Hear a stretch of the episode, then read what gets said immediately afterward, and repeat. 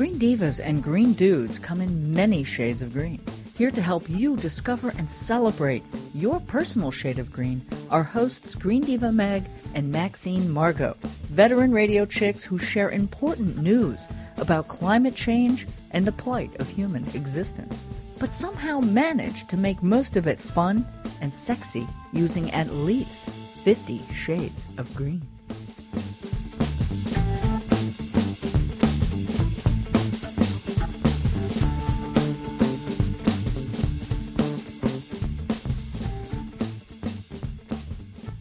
Well, hey everyone, and welcome to Fifty Shades of Green Divas. I'm Green Diva Meg, I'm Green Diva Max.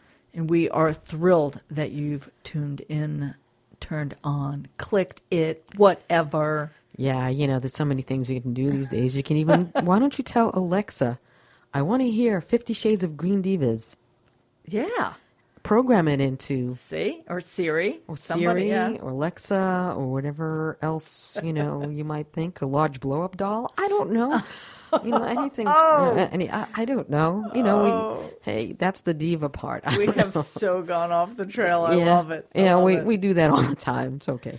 Hey, before we go any further off the trail, I just want to shout out that we would really love it if you would find us in social media at 5050 Shades of GDS. 50 hmm. Shades of GDS at Twitter. Facebook is at Green Diva Meg and The Green Divas Radio Show. And we have at TM Shades of Green Right. We've got it all covered. and at Green the Green Divas also on Twitter and Instagram. And we love interacting with y'all. So interact, people, interact. And you know what? If you ever get confused, you can just go to thegreendivas.com. Yeah. And then you'll find everything. Just saying. Yeah. So today's show is pesticide madness.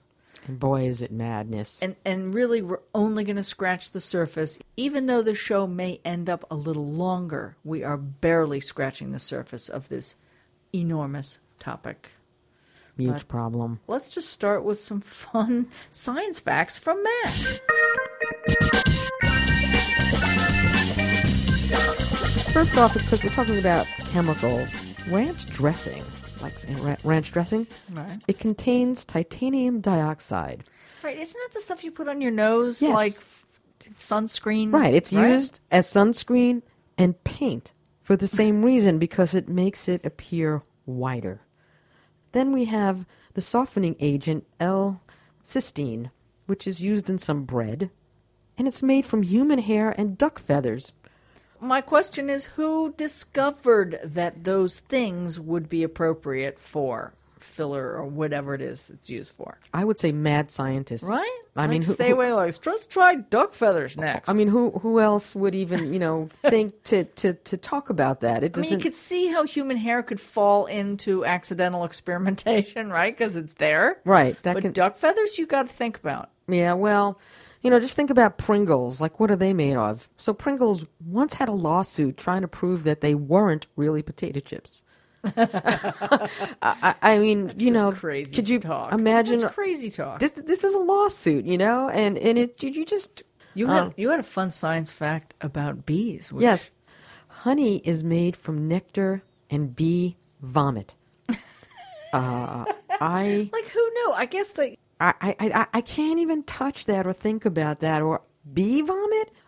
Little bulimic bee, bees making our honey. That's I mean, not right. Well, Poor first, bees. the poor bees are disappearing and now they're vomiting. I mean, I don't know. uh, and then we have, you know, the reason why peppers taste hot is because of a chemical compound called capsaicin, which bonds to your sensory nerves and tricks them into thinking your mouth is actually being burned. So it's kind of psychological, you know, this thing that's making you. It's weird chemical warfare in our mouth.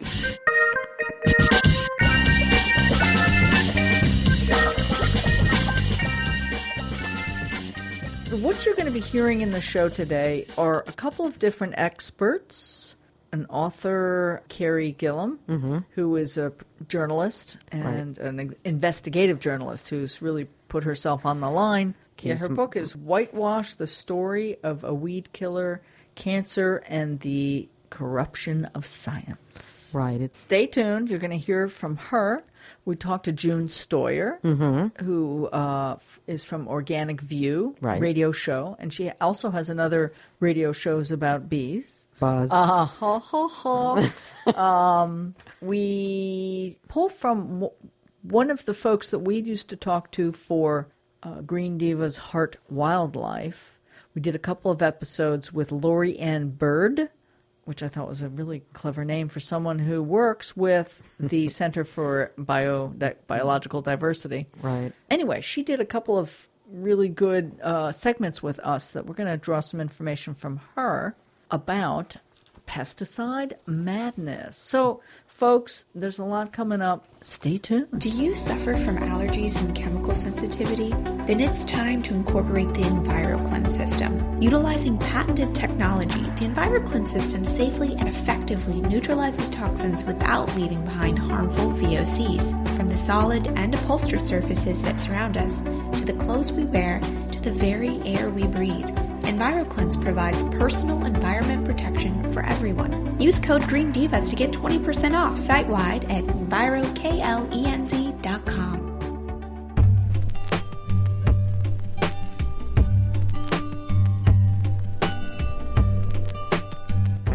So, when we start to talk about bees and pollinators, one of my favorite quotes that I stumbled upon years ago when, when doing a, an extensive article about bees is from Rudolf Steiner. And he says, When one stands before a hive of bees, one should say quite solemnly to oneself, By way of the hive, the whole cosmos enters man and makes him strong and able. But if you really think about that mm-hmm. and you think about what he's saying, is the opposite then. If bees are dying off and the hive is weakening, what does that make man strong and able? No, it's the opposite. It makes man weak and disabled. well, well, if the bees go away within four years, man will go away. So Yeah. if we don't do something to help this particular situation, and other pollinators as well, monarch butterflies, birds, Bats. bats, very integral part of the life cycle. See, I don't think people understand that we rely, our agriculture system relies on bees and other pollinators. I mean, literally relies on it. So there are foods that would disappear rapidly if bees did. And, and I just want to list a handful of them because Sure. I was shocked looking through this apples, mangoes, plums, peaches, coffee. No!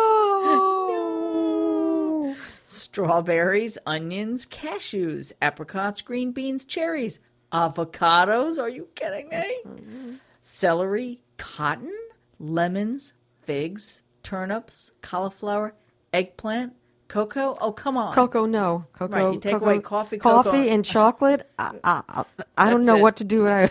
I, would not know what to do with myself. I'm out. Coffee and, and chocolate. And, Well, you oh. could see why um, humanity would disappear pretty quickly just without those few items I mentioned, and there's many, many more. Oh yes, it's it's it's, serious stuff. very horrible stuff actually when you when you're thinking about bees in relation to your food and and how integral it is that we have these pollinators healthy and not collapsing. So we talked to June Stoyer, who is a journalist and the executive producer of the Organic View radio show, host of Clean Energy View radio show, and the Neonicotinoid View. I talked to her a bit about the decline of bees and other pollinators.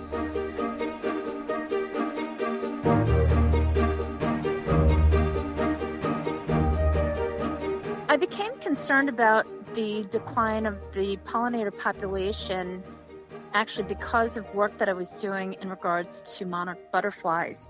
I happen to be a master gardener and I was doing volunteer work for the county that I live in and I was collecting data on butterflies and I noticed that there was a decline in, in the butterfly population. So I started asking a lot of questions and I wasn't exactly getting any answers.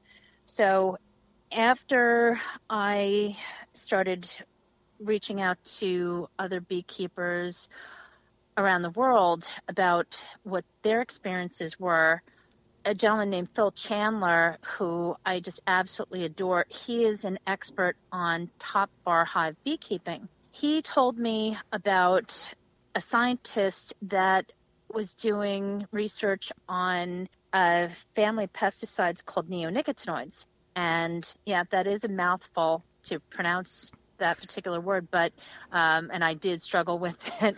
There's depending upon which side of the pond you're on, they'll say neonicotinoids. But I was fascinated by his research, and his name is Dr. Hank Tennekes, and he's from the Netherlands.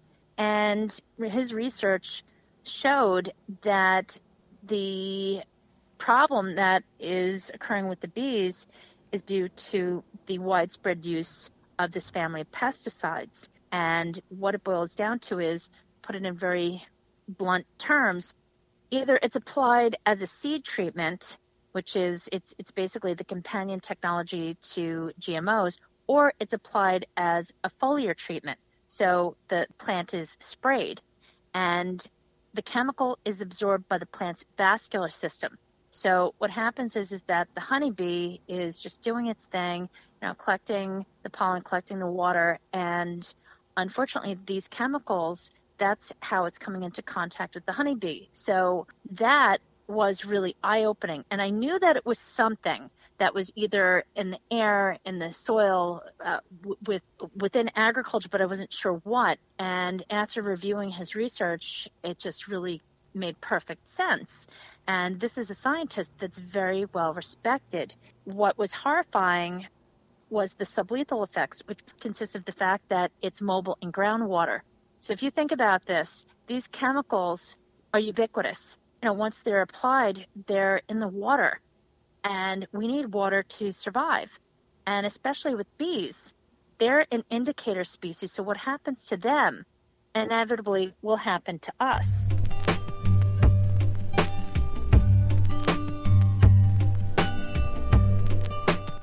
You probably already know this, but not just bees and pollinators are being affected by our ever growing toxic pesticide problem, humans are now being born pre polluted with pesticides already in their system. Pre-polluted. Pre-polluted babies. That- What's up with that? That's a new. That's a new word in the in the Merriam-Webster dictionary. Yeah, who needs to, who needs that? We right? don't. We don't need that. don't We don't need babies born that No. are that are toxic levels of pesticides because of what sad. we're eating. It's it's it's pretty insane, actually. one of the things we stumbled upon in, in doing this episode is the Detox Project is working alongside uh, the Kudzu Science. I don't know what that is exactly, uh, but they're coming up with a pesticide test to tell us exactly how polluted our bodies are through our hair. Right. It's like hair testing's been you know used for forensic science for decades, and now this is this is going to bring expertise to uh, the pesticide you know testing world. They'll be able to use your hair to to see. It'll show the exposure to pesticides over ninety to one hundred and twenty days. Whereas when they do urine test, the exposure it's only fourteen to twenty one days. Right. So this gives like a really big, a, a longer span to And, check. and frankly, I was thinking it would be cool for one of us to do this Mm-hmm. just before this episode to, to do the. And I actually just freaked out, and I was like, "No, Yeah, I don't No, want to. I I don't I don't know. know. I don't want to know the millions of things. I mean, a- and now the these this hair testing can now be used by NGOs and government regulators and the public to as a new tool. Well, I think it's got value. It really does. So segue here. The question is, what can we do about this? Now, there's it's such a big topic, right? Mm-hmm. But one of the things we can do is get educated. There's so much information. So much of it is uh, kind of questionable, right? There's a lot of there's a lot of wacky folks out there, some conspiracy theorists, and and there are also some really credible sources. And this woman we got a chance to speak to, Carey Gillam, a former senior correspondent for Reuters. Uh, she has 25 years of experience covering food and agriculture. And she wrote a book called Whitewash The Story of a Weed Killer, Cancer, and the Corruption of Science. This is what we should all become more educated about. Right, because the the weed killer she's talking about, and she'll talk about it when you hear the clip, is Roundup, which is used on everything. Yeah, glyphosate. Glyphosate. It's on your, your lawns. It's on your food. It, it's Well, the thing it's is, everywhere. Even if you don't use it, your neighbors are using it. Your town's probably using it. It's into the ground. It's getting into the groundwater And the air. and the aquifers. Right. Please Right. stop. And when they're blowing the leaves, they're blowing the Roundup. And- anyway, so let's listen to Carey.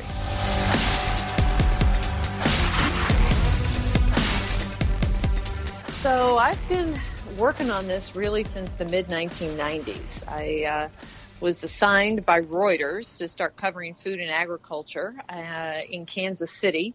And, you know, at that time, Monsanto had just rolled out genetically engineered crops, and uh, it was a really important company and really important technology that was changing, you know, agriculture and the way we produce our food. So it was my job as a correspondent for this international news agency to learn everything I could, right, about Monsanto, the, the crops, the chemicals used on them, Monsanto's competition, Dow and DuPont and the others, and the implications, you know, not only for farming, um, but for, you know, food and, and food production and health uh, of both of people and the environment. Glyphosate is, is an herbicide. You know, it's a substance, a compound that has been found to be incredibly effective, or it used to be incredibly effective at killing a broad range of weeds uh, that were very problematic, that weren't easily killed by other herbicides. And Monsanto really developed and discovered and patented this uh, in 1974, brought it to market in 1974 uh, as the chief ingredient in its, you know, branded products like Roundup. Everybody knows Roundup, right? We spray it in our yards and around our gardens, and it's on golf courses, children's playgrounds, and parks, and of course farmers, you know, in their farm fields. And uh, as I said, it was embraced. Uh, Monsanto marketed it as much safer than other herbicides that were on the market, uh, much safer for the environment, much safer for humans uh, and and wildlife. Was really heralded as sort of a, a miracle uh, brought to market uh, that would help, you know, help increase food production, help feed the world. Uh, this magical elixir that we could use around the world and all would be well when Monsanto's patent was due to expire in the year 2000. And that's when Monsanto, of course, in the mid 1990s, we saw them rolling out these genetically engineered crops. These crops were designed not to yield more, you know, to feed more people or be more nutritious or uh, be hardier and fight off disease. They were designed to be sprayed directly with Roundup and, and not die. So that farmers, and it made it a lot easier for farmers because they could then go into their fields, weeds were sprouting up, and they could just spray the whole field, and the weeds would die, and the soybeans wouldn't, or the corn, or the canola, Really? or whatever they were spraying. and what this did, and farmers, of course, at the time were like, wow, love it, right? And what this did is it spiked glyphosate use just off the charts. And that then in turn, I mean, this is the long story, I suppose, so that in turn caused weeds over time to become resistant because so much of this stuff was being poured on them. And so natural evolution, the weeds became resistant, the farmers sprayed more and more, weeds became more resistant, you know, and we had this vicious cycle, which for all of us, what it means, why we care, I guess, is because it means more and more residues of this weed killer in our food that we're eating. this is where we are today with this pesticide treadmill where we're now the weeds are so resistant, we've now combined glyphosate with uh, things like dicamba and 2,4-D, which are products that are known to be toxic as well. We're combining those and spraying those on new genetically engineered crops to tolerate all three of these pesticides. So, you know, it's great for the chemical companies. They're raking in the dollars. I'm not sure it's so great for the rest of us who are eating the food with the residues of these chemicals on them.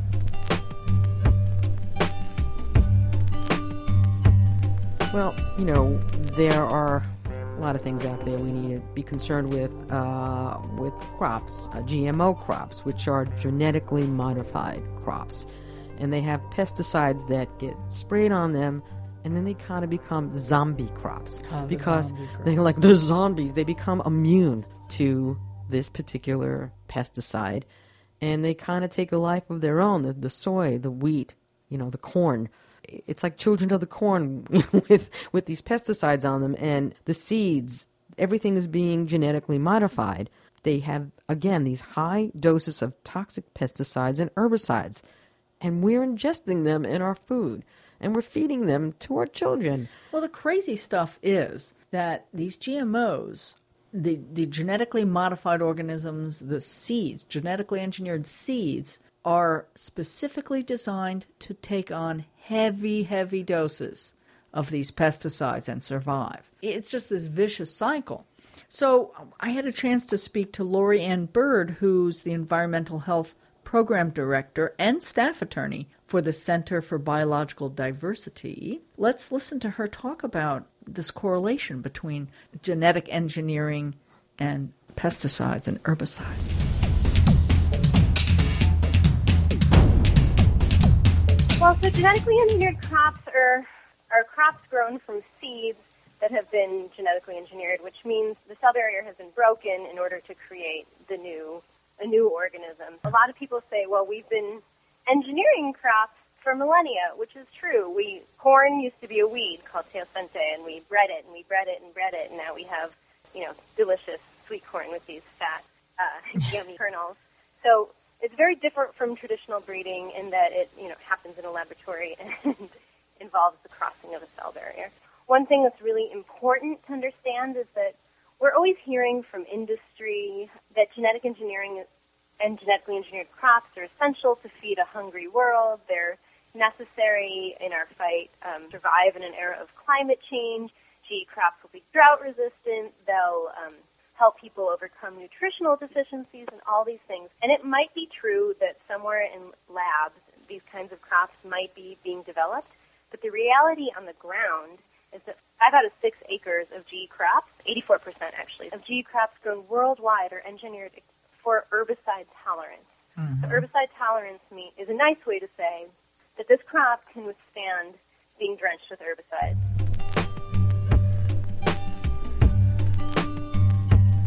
So, the European Union is now banning all neonicotinoids and other insect harmful treatments. And, you know, the UK was kind of dragging their heels, but this week, in fact, which happens to be November 9th, 2017, mm-hmm. they finally got on board because they became convinced reading some of the most recent research, which is mind blowing actually. One of the one of the revelations that came out recently that helped change the UK guys, whoever's in charge of this well, it's the, the bio, it's the it's the uh, the environment secretary. His name is Michael Michael Gove. Thank you. And uh, he's the one who uh, basically said, and, I, and I'll just quote it because i this is directly from that the Guardian article. Uh, the weight of evidence now shows the risks of neonicotinoids posed to our environment, particularly to the bees and other pollinators, which plays such a key part in our 100 billion euro food industry, is greater than previously understood.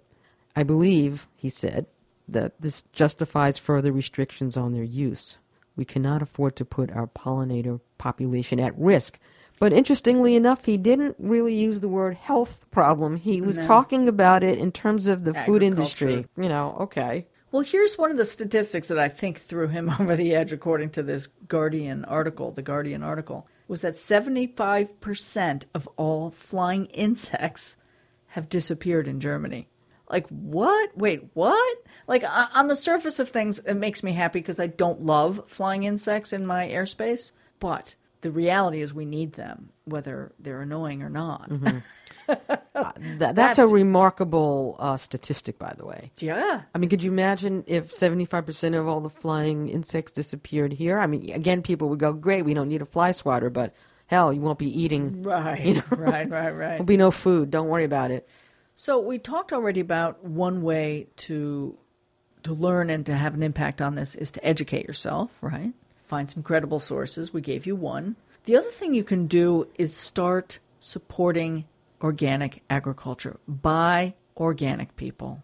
Buy local if you can, organic, partially because that supports the farmers. It creates more of a demand. And organic farmers are using generally uh, more sustainable farming systems that are mindful of, well, just by nature, organic farms don't harm bees because they're not, uh, you know, using all of the pesticides and toxic chemicals. No zombie crops. No zombie crops. Although there's drifting, there's all kinds of weird stuff going drifting on. Drifting happens, and that's a problem. So every year, Environmental Working Group, also known as EWG, affectionately, we reference them a lot for good reason because they do a lot of homework for us. And every year they test organic versus conventionally grown fruits and vegetables for pesticide levels.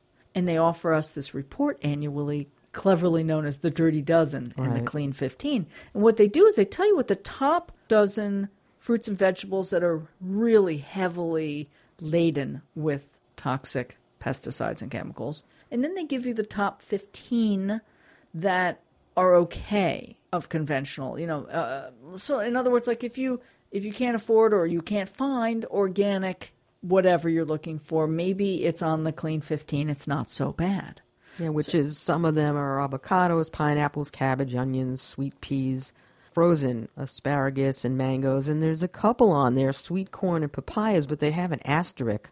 yeah because, the- they're gmo because small amounts of them could be genetically modified, and we buy them here in the states. And there's, you know, so they have the the dirty dozen, and then the, you know, which, so the dirty dozen are like the ones you really don't want to eat Right. and and they've they've the head of the list has been peaches in the past or strawberries strawberries Oh, is so is sad. and spinach, and those are the two winners this year. yeah but Strawberries. there's a new one on the list this year you like oh well, on the twelve, the dirty dozen twelve, there's a plus one. a plus one And what is the plus one this year? Hot peppers, baby. Damn. And you know, we love hot peppers. We love hot the hot sauce and we love hot things and I love hot things. And I'm dedicating this to my son who's like a hot one hot kid. Hot chili pepper. the kid is a hot chili pepper. It really is. So, you know, looking through this, um, we, we kind of have this part of the show called WTF. This is kind of This is our WTF Th- moment. This is the WTF moment as it relates, since it's you know hot peppers are involved. There was a, there was an article in Popular Mechanics, and the title of the article, which grabbed my attention, was "We ate the world's spiciest chip, cried for forty five minutes, then wrote this article about it." Okay, and then the story is written by Kendra Pierre Louis, and the chip was eaten by Billy Caden, who's the editor, one of the editors at PopSci. This is the backstory. The Bhut Jolokia, an Indian chili known as the ghost pepper, became the first to top a million on the Scoville Heat Unit, the measure of spice pain. There's a measure of spice pain, okay? so, Scoville Heat r- r- also known as an SHU. Right, exactly. An SHU, it should really be an SFU. But, so this company called the Texas Tortilla Chip Company, Paqui actually, uh, produces the chip called the Carolina Reaper, which uses the Carolina Reaper hot pepper, which comes in at 2.2 million SHU, and the Ghost Pepper, which comes in at 1 million SHU. The chip registers 1.922 SHU, which is a Guinness record. So this editor ate this chip, and it's sold as a single chip, and it's a limited edition. One chip. And it it's sold as a single chip as a limited edition in a red box shaped like a coffin. A great gift for someone you really love. Uh, perhaps we could put the chip in a Doritos bag and give it to the Cheeto in chief. I don't know. That's funny. Maybe That's that funny. maybe maybe maybe that'll do something to get him out of office. And anyway, so Billy, who was the the guinea pig, he felt a burning in his mouth, which which lasted an hour, and was he was still feeling it several hours later. He was able to track his digestion, and it didn't go away for a really long time. Oh. So it's kind of unique to humans to want to feel pain. It's called benign masochism. Equals glad to be sad. Why do we want to do this? Other animals do not want to exhibit that pain, but us humans, we're crazy. Actually, heed the warning of the uh, the EWG about hot peppers, and especially now uh, The you can- non-organic ones, The non-organic ones um, that have many toxic properties. If you want to be crazy enough to get that uh, Texas tortilla chip from Paqui, uh, that would be a real interesting gift for the holidays. So, wrapping up this show, we thought we would just read a couple of relevant quotes and leave you with these thoughts. This one from Joel Salatin, American farmer, lecturer, and author, whose books include Folks, This Ain't Normal, You Can Farm, and Salad Bar Beef. Land degradation didn't start with chemical agriculture, but chemical agriculture offered new tools for annihilation. Dun dun dun dun. Da-da-da-da. okay. Well, well, this is by uh, Wendell Berry, uh, bringing it to the table on farming and food. Good farmers who take seriously their duties as stewards of creation and of their land's inheritors contribute to the welfare of society in more ways than society usually acknowledges or even knows. These farmers produce valuable goods, of course, but they also conserve soil, they conserve water, they conserve wildlife, they conserve open space, they conserve scenery. There you have it, folks. You've been listening to the Fifty Shades of Green, a collaborative gig between the Green Divas and the Many Shades of Green radio shows, happily recorded at Green Diva Studio. Be sure to look for this and other Green Diva Network podcasts and the Many Shades of Green on iHeartRadio, iTunes, SoundCloud, Spreaker, and Stitcher, among other places. You can find more information about this show and much more on thegreendivas.com.